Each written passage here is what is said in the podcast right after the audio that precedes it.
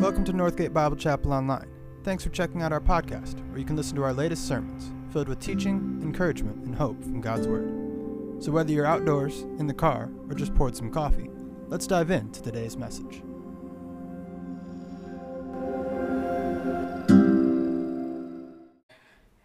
It was wonderful singing, uh, knowing you, uh, knowing you, uh, Jesus. Uh, there's nothing greater than knowing Jesus Christ.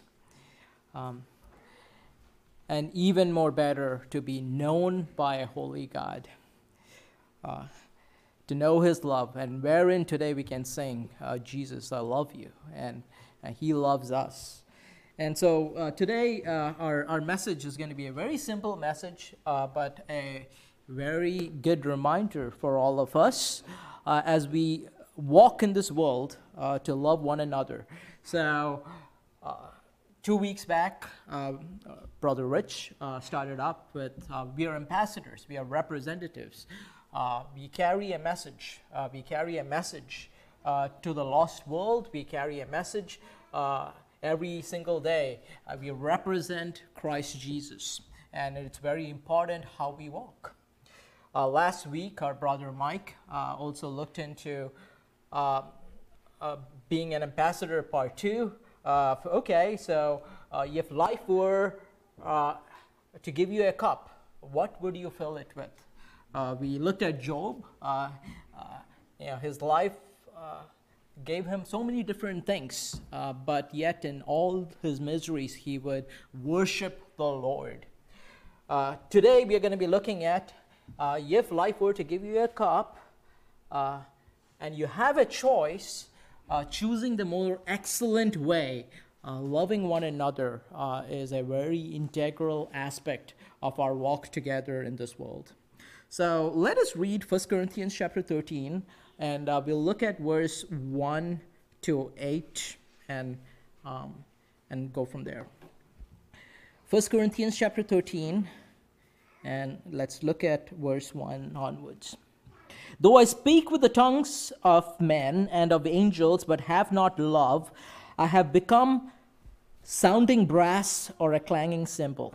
And though I have the gift of prophecy and understand all mysteries and all knowledge, and though I have all faith, so that I could move mountains, but have not love, I'm nothing.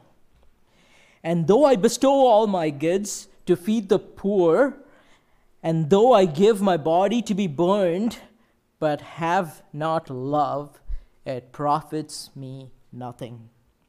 Love suffers long and is kind. Love does not envy.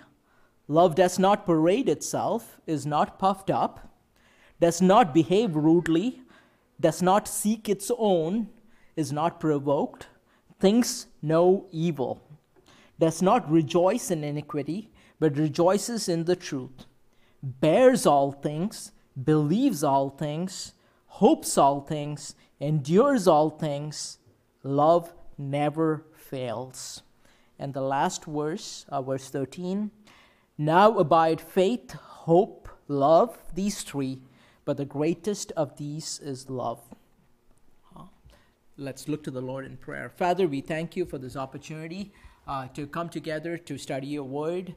Uh, we pray, Lord, that you would uh, uh, enable for us to see your love and, and not just see your love for us, and we are, we are recipients of your love, and help us, Lord, to love one another, and help us to love one another well. Uh, Father, we uh, thank you for uh, your love for us. While we were yet sinners, Christ died for us. What amazing love. And help us, Lord, to uh, be immersed in that love day in, day out, and that that would reciprocate in our love for one another. We give you thanks uh, for your Son, our Lord Jesus Christ. In his name we pray. Amen. So, Paul was the greatest um, pioneer, missionary, evangelist, uh, teacher, warrior of faith in the world the world has ever known. Uh, yet, you know, he was very gifted, uh, very gifted in teaching of his word. Uh, the Lord provided uh, such a gifted man, or he provided the gifts to a man uh, to preach the gospel of Christ Jesus uh, to the Gentile world. Uh, he was very gifted. Uh, he had many abilities, so to speak. But in the midst of all these things, uh, he would highlight this important point uh, of loving one another. And uh, the Corinthian church, he was writing this to the Corinthian church. The Corinthian church had many issues. Uh, they had many troubles, uh, so to speak, in their walk.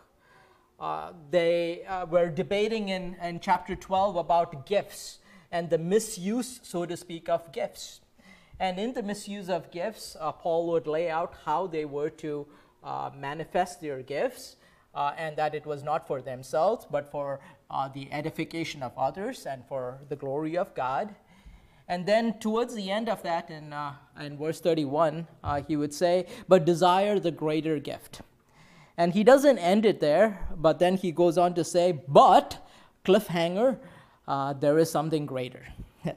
And, and that greater is what we see in chapter 13. The first instance of love is always an important, you know, when we look at any particular word in uh, the scriptures, it's always good to uh, look at where was the first instance of any particular word or important word that was used. And when you look at the word love, uh, we see the word love first coming up in Genesis chapter 22. In Genesis chapter 22, we read uh, of God telling Abraham, uh, Take your son, your only son, whom you love. And uh, what, is, what do we read there? Uh, take your son, your only son, whom you love, and take him to Mount Moriah and offer him up. This was a love that was a giving love. Uh,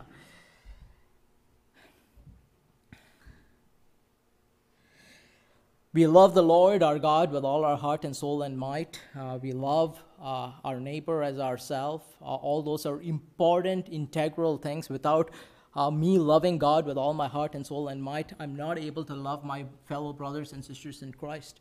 Without having the love of God in my heart, I can only manufacture love. Um, without having the love of God in my heart, uh, I am not able to love my wife as Christ loved the church.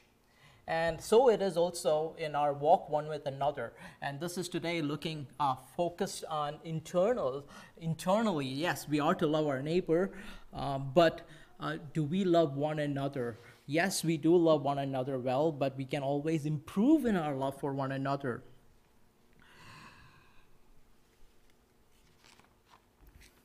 What is the model for love? Uh, I forget I had a presentation there. Uh, so, what is the model for love? Uh, in John chapter 13 uh, and verse 1, we read of our Lord Jesus Christ, and before he went to the cross, and we read over there that he had known that his time had come to go to the Father. Uh, and we read in verse 1 of chapter 13 that having loved his own, he loved them to the end. Uh, loved them to the uttermost. Uh, the model for love is our Lord Jesus Christ. In John chapter 13, uh, and, and verse 34 to 35, we read, A new commandment I give to you, that you love one another as I loved you, that you love one another. By this you'll know that you are my disciples if you have love for one another. Whenever there is uh, uh, a mention of a word or a phrase three times in scriptures uh, simultaneously. Um, the Spirit of God is trying to convey something that is very important uh, in order for us to focus on that particular word or per- that particular phrase.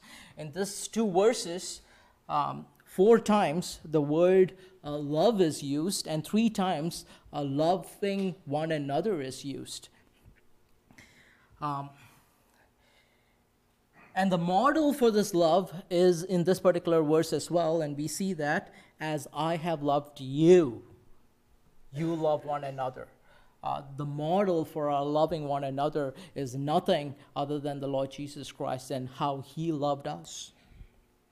He washed the feet of his disciples uh, before he would go to the cross, even the feet of his uh, of the one that would betray him, Judas.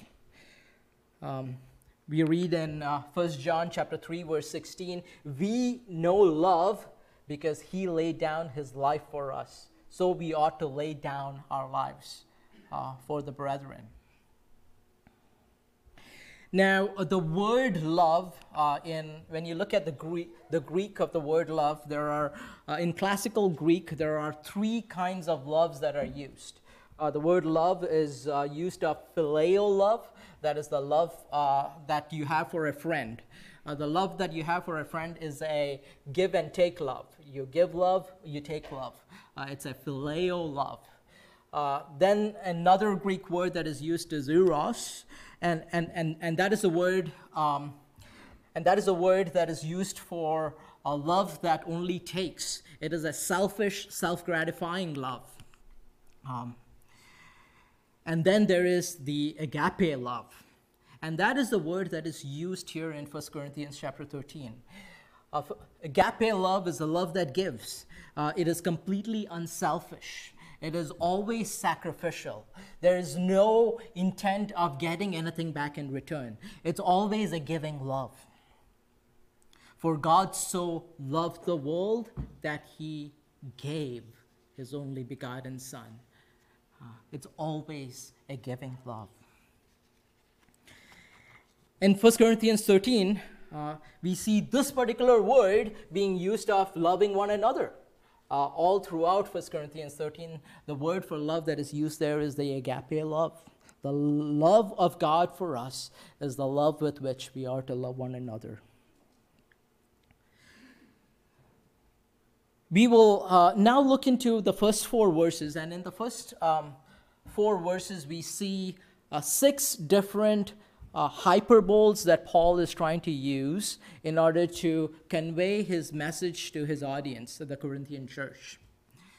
Uh, six examples, and he would uh, use that of himself uh, to convey this particular truth. In verse 1, we read, Though I speak with the tongues of men and of angels, but have not love, I am nothing. I have become a sounding brass, and a, so the I am nothing comes later. But though I have the gift of tongues and of angels, but have not love, I have become a sounding brass and a clanging cymbal. Paul presents uh, this hypothetical picture here uh, of okay, so uh, if I am the world's greatest uh, tongue speaker, say I am uh, 20 languages, uh, and I speak them eloquently. I'm able to decipher those. Uh, I'm able to be a tra- translator and interpreter uh, of, say, 20 languages. To add to that, oh, if I were to speak in the tongues of angels, uh, and again, it's a hyperbole that he is trying to throw out there because there is no reference to the language of angels anywhere else in scriptures. but say that is the case. Uh, if I am to speak all kinds of uh, languages, I'm able to speak the language of the angels, but have not love. Uh, I am like a sounding cymbal, uh, I'm a clanging cymbal or a sounding brass. The result of the message of that ambassador, uh, the result of the a message that the ambassador takes to uh, whoever he's going to is going to be drowned in the noise of the clanging cymbal. Uh, we were visiting our nephew in Dallas a few weeks back, and uh, he is about uh, he's a little less than two years old, and uh, his parents put put put him down uh, to sleep around 8 p.m. but outside his door, there's always uh, a lot of commotion going on, especially our, our, uh, our room is right next to his. And, um, you know, uh, be, uh, go to the bathroom, be bang the door, there's a lot of sounds. But then our nephew sleeps in quite well in spite of all the sounds because uh, he has a white noise machine. And, and it does wonders, uh, if you didn't know. So this white noise machine will drown all the legitimate sound that is from all around, uh, and our nephew is able to sleep so good. Uh, so it is uh, in, in, in, this particular example here. Uh, without love, uh, any language, anything, any giftedness that we have within the body gets drowned, our message of the gospel gets drowned if we are not conveying it in love, if we are not uh, bearing with one another and dealing with one another in love.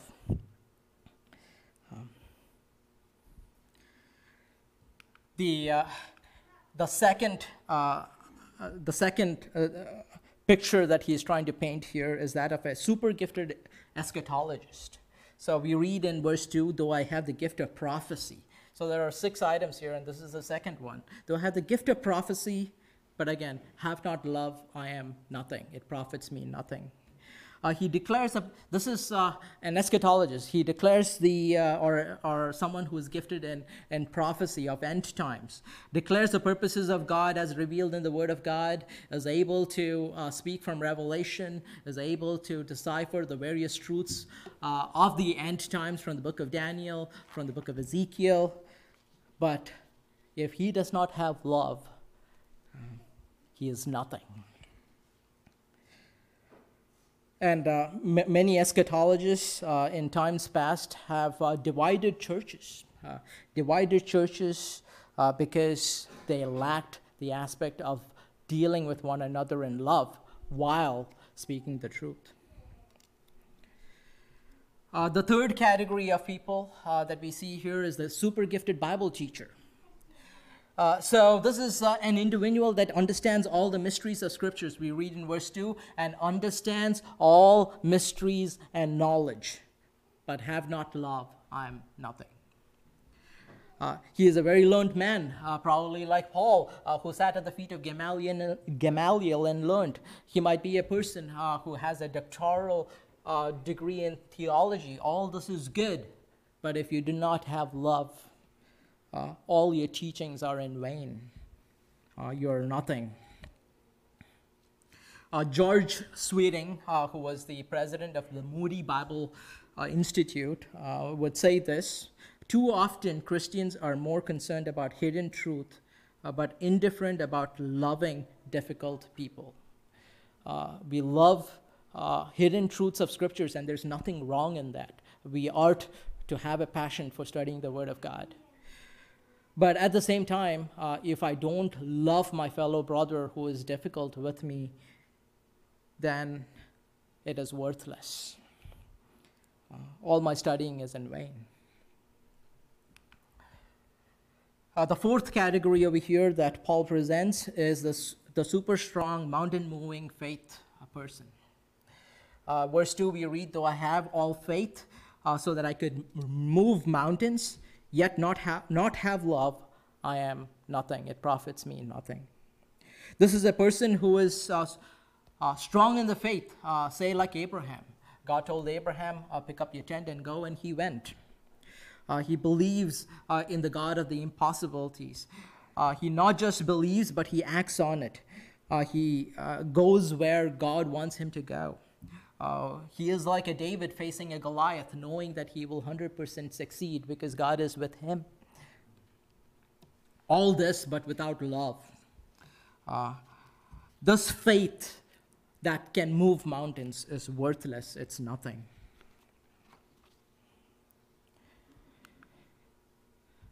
Paul presents uh, the sixth category here, or the fifth one, the sixth one, the, the super benevolent, benevolent giver. uh, Though I bestow all my goods to feed the poor, but have not love, I'm nothing. This individual uh, may have wealth like Solomon has. Uh, this individual may give his home uh, to be a shelter for the poor and give everything to the poor. But yet, if he does not have love, he is nothing. We read in Acts chapter 5 of Ananias and Sapphira. Uh, they uh, held back some things and gave some to the Lord, and the Lord knew the intents of their heart. Uh, they had given probably with the intention of looking good in the midst of all the other givers, but their heart was not in it. It was not with love. It was hand giving versus heart giving. And we know what happened there. So, uh, lacking love while yet giving, uh, all that giving uh, amounts to nothing uh, if it is done without love. The last one uh, that Paul tries to present here is the, uh, super immortalized history book martyr. So, in, we read over here um, Though I give my body to be burned, but have not love, it profits me nothing. So, this was hard for me to comprehend. Uh, being a martyr for Christ is an honorable thing. Uh, precious in the sight of the Lord are the death of his saints. Such a sacrifice for the name of Christ is precious uh, to God. Uh, and, but yet, uh, this can also be done with the intent of, uh, of self and fame. In early Christendom, uh, Martin, martyrdom or being a martyr uh, was a means of achieving great fame, uh, to be remembered as a hero of the faith. Uh, so Paul here says, uh, if you give yourself as a sacrifice with ulterior motives, um, that is worthless. Apart from love, uh, that's worthless sacrifice. So D.A. Carson uh, puts it in this way. He summarizes this uh, without long, um, nothing, and then he uh, calls it divine mathematics. So uh, there are, are, six aspects here, uh, and all these six aspects, and then you subtract out love. 6 minus 1 is not 5, but rather 6 minus 1 is 0. There is nothing, absolutely nothing, if you do not do things in love. Now, what are the um, implications of not loving one another? Uh, we all know the implications of not loving one another, but if you would turn with me to uh, Revelation chapter 12, uh, Revelation chapter 2, the book of Revelation and chapter 2. We'll look at verse 1 to 5 and the church at Ephesus. The letter to the church at Ephesus is, uh, is written here, and uh, verse 1 to 5 of Revelation chapter 2, we read like this To the angel of the church of Ephesus, write, These things says he who holds the seven stars in his hand who walks in the midst of the seven golden lampstands. I know your works, your labor, your patience, that you cannot bear those who are evil. You have tested those who say that they are apostles and are not, and have found them to be liars. You have persevered and have patience and have labored for my name's sake, and have not become weary. Nevertheless, I have this against you that you have left your first love. Remember, therefore, from where you have fallen, repent and do the first works, or else I'll come to you quickly and remove your lampstand from its place unless you repent. So, this was a, uh, a very difficult message uh, that was uh, written to the uh, church at Ephesus. Uh, they were a super extraordinary church in their giftings. This church uh, had great commendation from the Lord for their hard work, for their steadfastness of faith, uh, for their intolerance of heresies, for their zeal for doctrinal purity, uh, for their patient endurance in the midst of persecution. All the, these were positive, great commendations from the Lord God of heaven. All seem to be well, an exemplary model for any church to follow. However, there was something fundamentally wrong, and that was seen in verse 4. Christ turns that commendation into condemnation by saying, You have abandoned the love you had at first. Yes, it could be the love that they had for the Lord God of heaven, uh, for the Lord Jesus Christ, but it could also be their love for one another.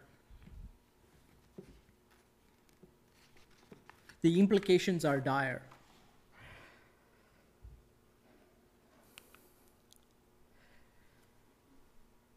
The quality of their love for one another was no longer as Christ had loved them. Uh, a Puritan uh, preacher once mentioned this uh, Satan, who labors to destroy churches, endeavors to kill love.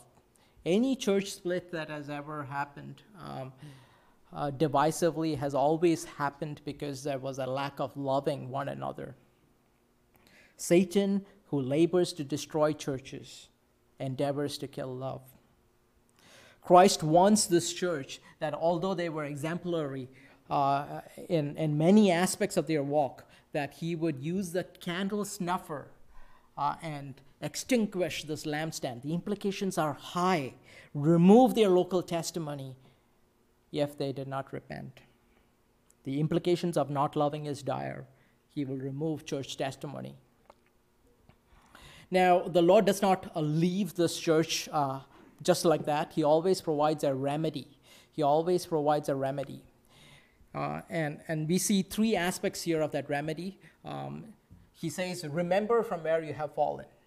Uh, remembrance is always a beautiful thing. Memory is always a beautiful thing. It can be constructive and it can be destructive.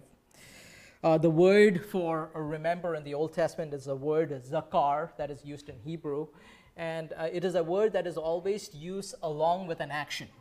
In uh, Genesis chapter 8, I believe it is, when uh, God remembered Noah, then the water came down, the floods came down. Uh, whenever uh, there is a remembrance involved, there's always an action that is involved along with it. And the action here is uh, repent and return. Uh, the word for repent, and, and, and everyone is offered this. Uh, so repent and return. Uh, if you have been loveless, if you uh, have uh, not been loving your fellow brothers and sisters in Christ the way you ought to, uh, the answer to that is repent. Metanoia is the word that is used there in Greek. That is to change one's mind, to do a 180 degree turn, and to return back to your first love. And there's nothing else. Love can be revived, can be grown afresh, because you are all, we are all recipients of the love of God. Return and do the first works. Rekindle the original flame of love. Now, how can we practically love one another? So, I'm going to spend the rest of our time just focusing in on uh, a few aspects of how can we practically love one another. And we see that in verse 4 to 6 of 1 Corinthians chapter 13. So if you go back to 1 Corinthians chapter 4, 13 and verse 4 onwards, we read, Love suffers long, is kind, love does not envy, does not parade itself, does not seek its own, uh, and the list goes on there. There are 15 aspects of loving that is mentioned here. Uh, we uh, go on to look into every single aspect of uh, how we are to love one another, we will be here uh, likely till the end of the day. But we're going to look at uh, three aspects that the Lord laid on my heart uh, to look at uh, a little deeper uh, to see how we can practically love one another. The first one is seen in the very first uh, portion in verse 4. love is patient. Love is patient. Uh, the word patient is long suffering or suffers long, uh, and it's always used in reference to uh, patient in bearing with one another's offenses, injuries, uh, or injuries of others. There's always someone involved, and uh, love is patient. Love can be, yeah, life can be full of life can be full of frustrations, hurts, injustices, emotional attacks, thoughtless criticisms uh, intentional or unintentional, it can be verbal or nonverbal. Uh, everyone encounters uh, difficulties or frustrations in life. Uh, may, so, sometimes, many times daily, many times in an hour, so to speak. Uh, to not have encountered this is to be in the heavenly Jerusalem. Uh,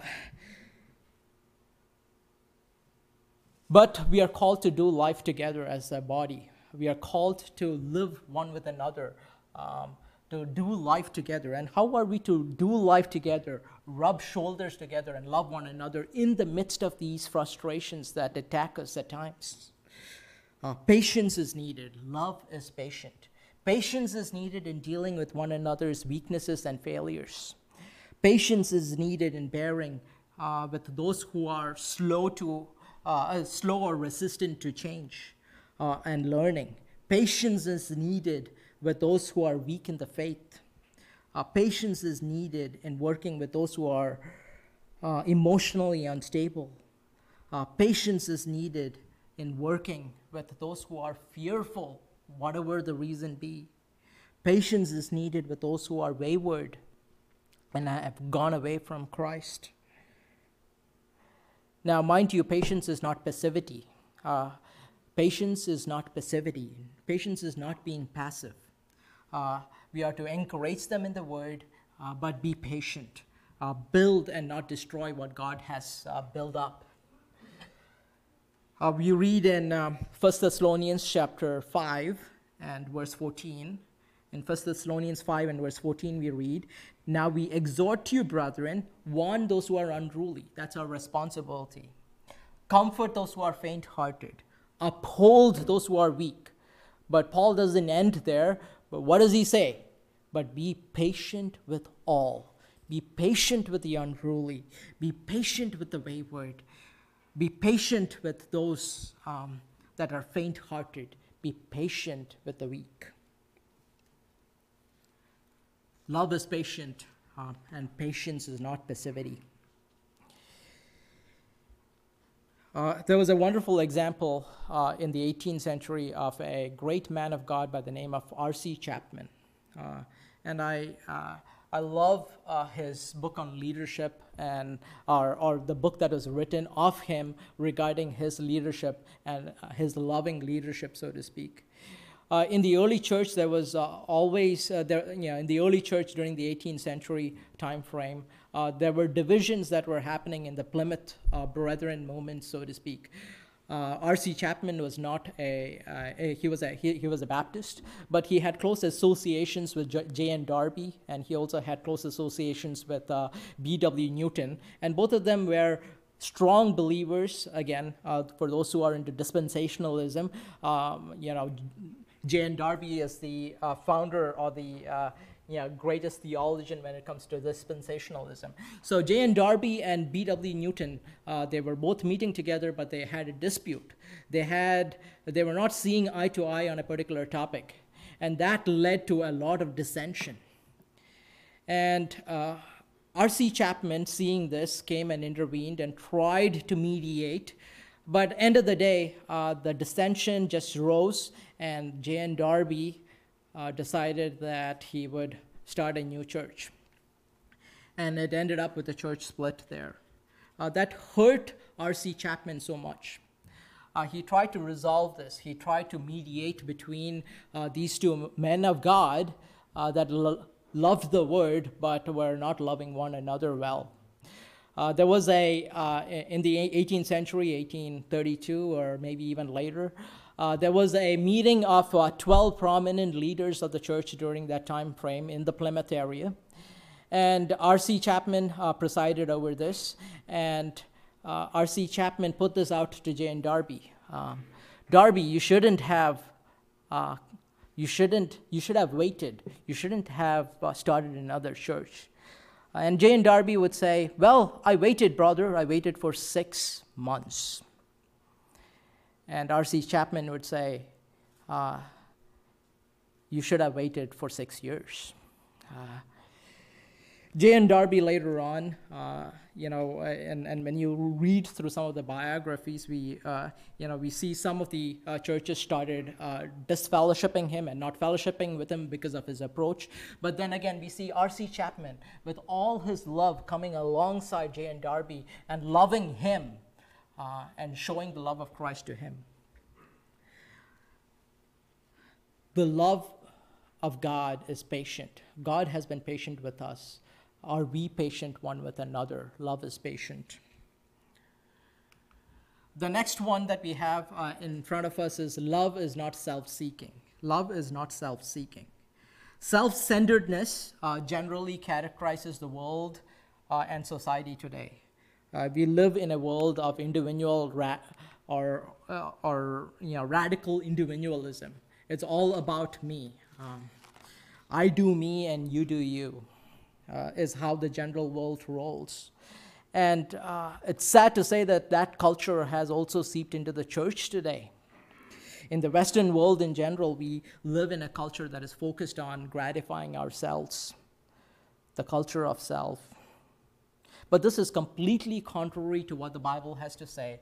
Uh, agape love is a love that is invested in others before me.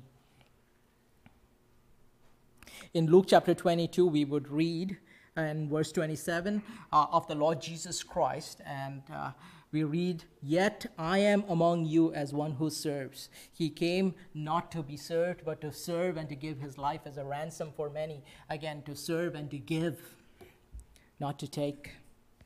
We read of the example of Paul uh, in, in 2 Corinthians chapter 12. Uh, we read of him saying, I gladly spend and be spent for your souls. Uh, he, seeing the lost, uh, would spend his life for them.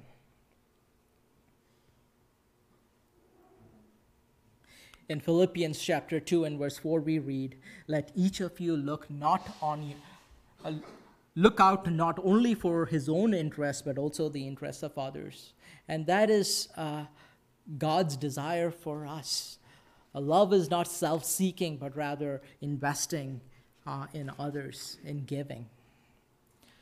The last aspect that I'd like to look at today is love does not keep account of wrongs. And, and that is seen in the last portion of verse 5.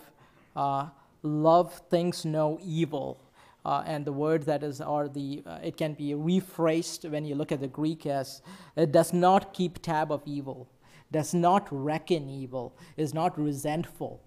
Um, love does not think evil or keep account of evil. Love does not count and keep a brother's uh, list of faults or a sister's list of, list of faults. Love does not continue to keep grudges. Love does not seek revenge. Uh, to choose the path of love does not mean that we don't feel the pains and hurts of others.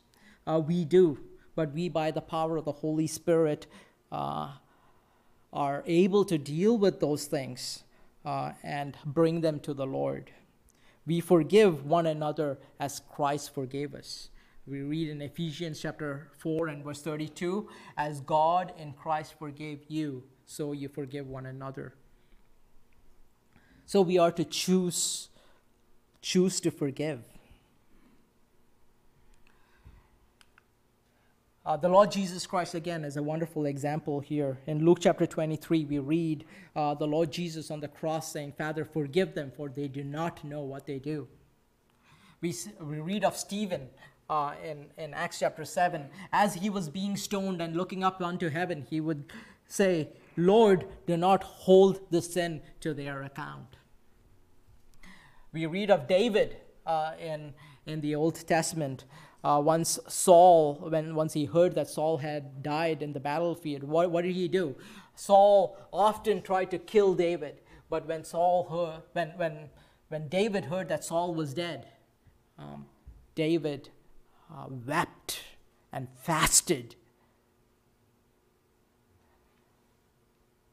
Love does not keep an account of love does not keep an account of all the wrongs. Uh, Love bears all things, believes all things. Uh, love never fails. So now um, I have this quote here um, uh, from a Puritan writer, and he, he writes this Life lived according to the more excellent way does not keep a journal of injustices and emotional hurts. It makes no plan to get even. Instead, love is generous in her forgetfulness. Uh, love forgives and blesses those who have caused the offenses. So, how do I love? Practical applications. We all know about love, we all know about how we are to love one another. We have looked at these diff- three different aspects of it. Uh, but a little more insight into this uh, how, how are we to love one another? Uh, the one another's of Scripture in itself will let us uh, have a glimpse of how we are to love one another. Uh, there are about uh, 12 one another's that I have before you here, uh, and the reference is there. Um, uh, how am I to love one another?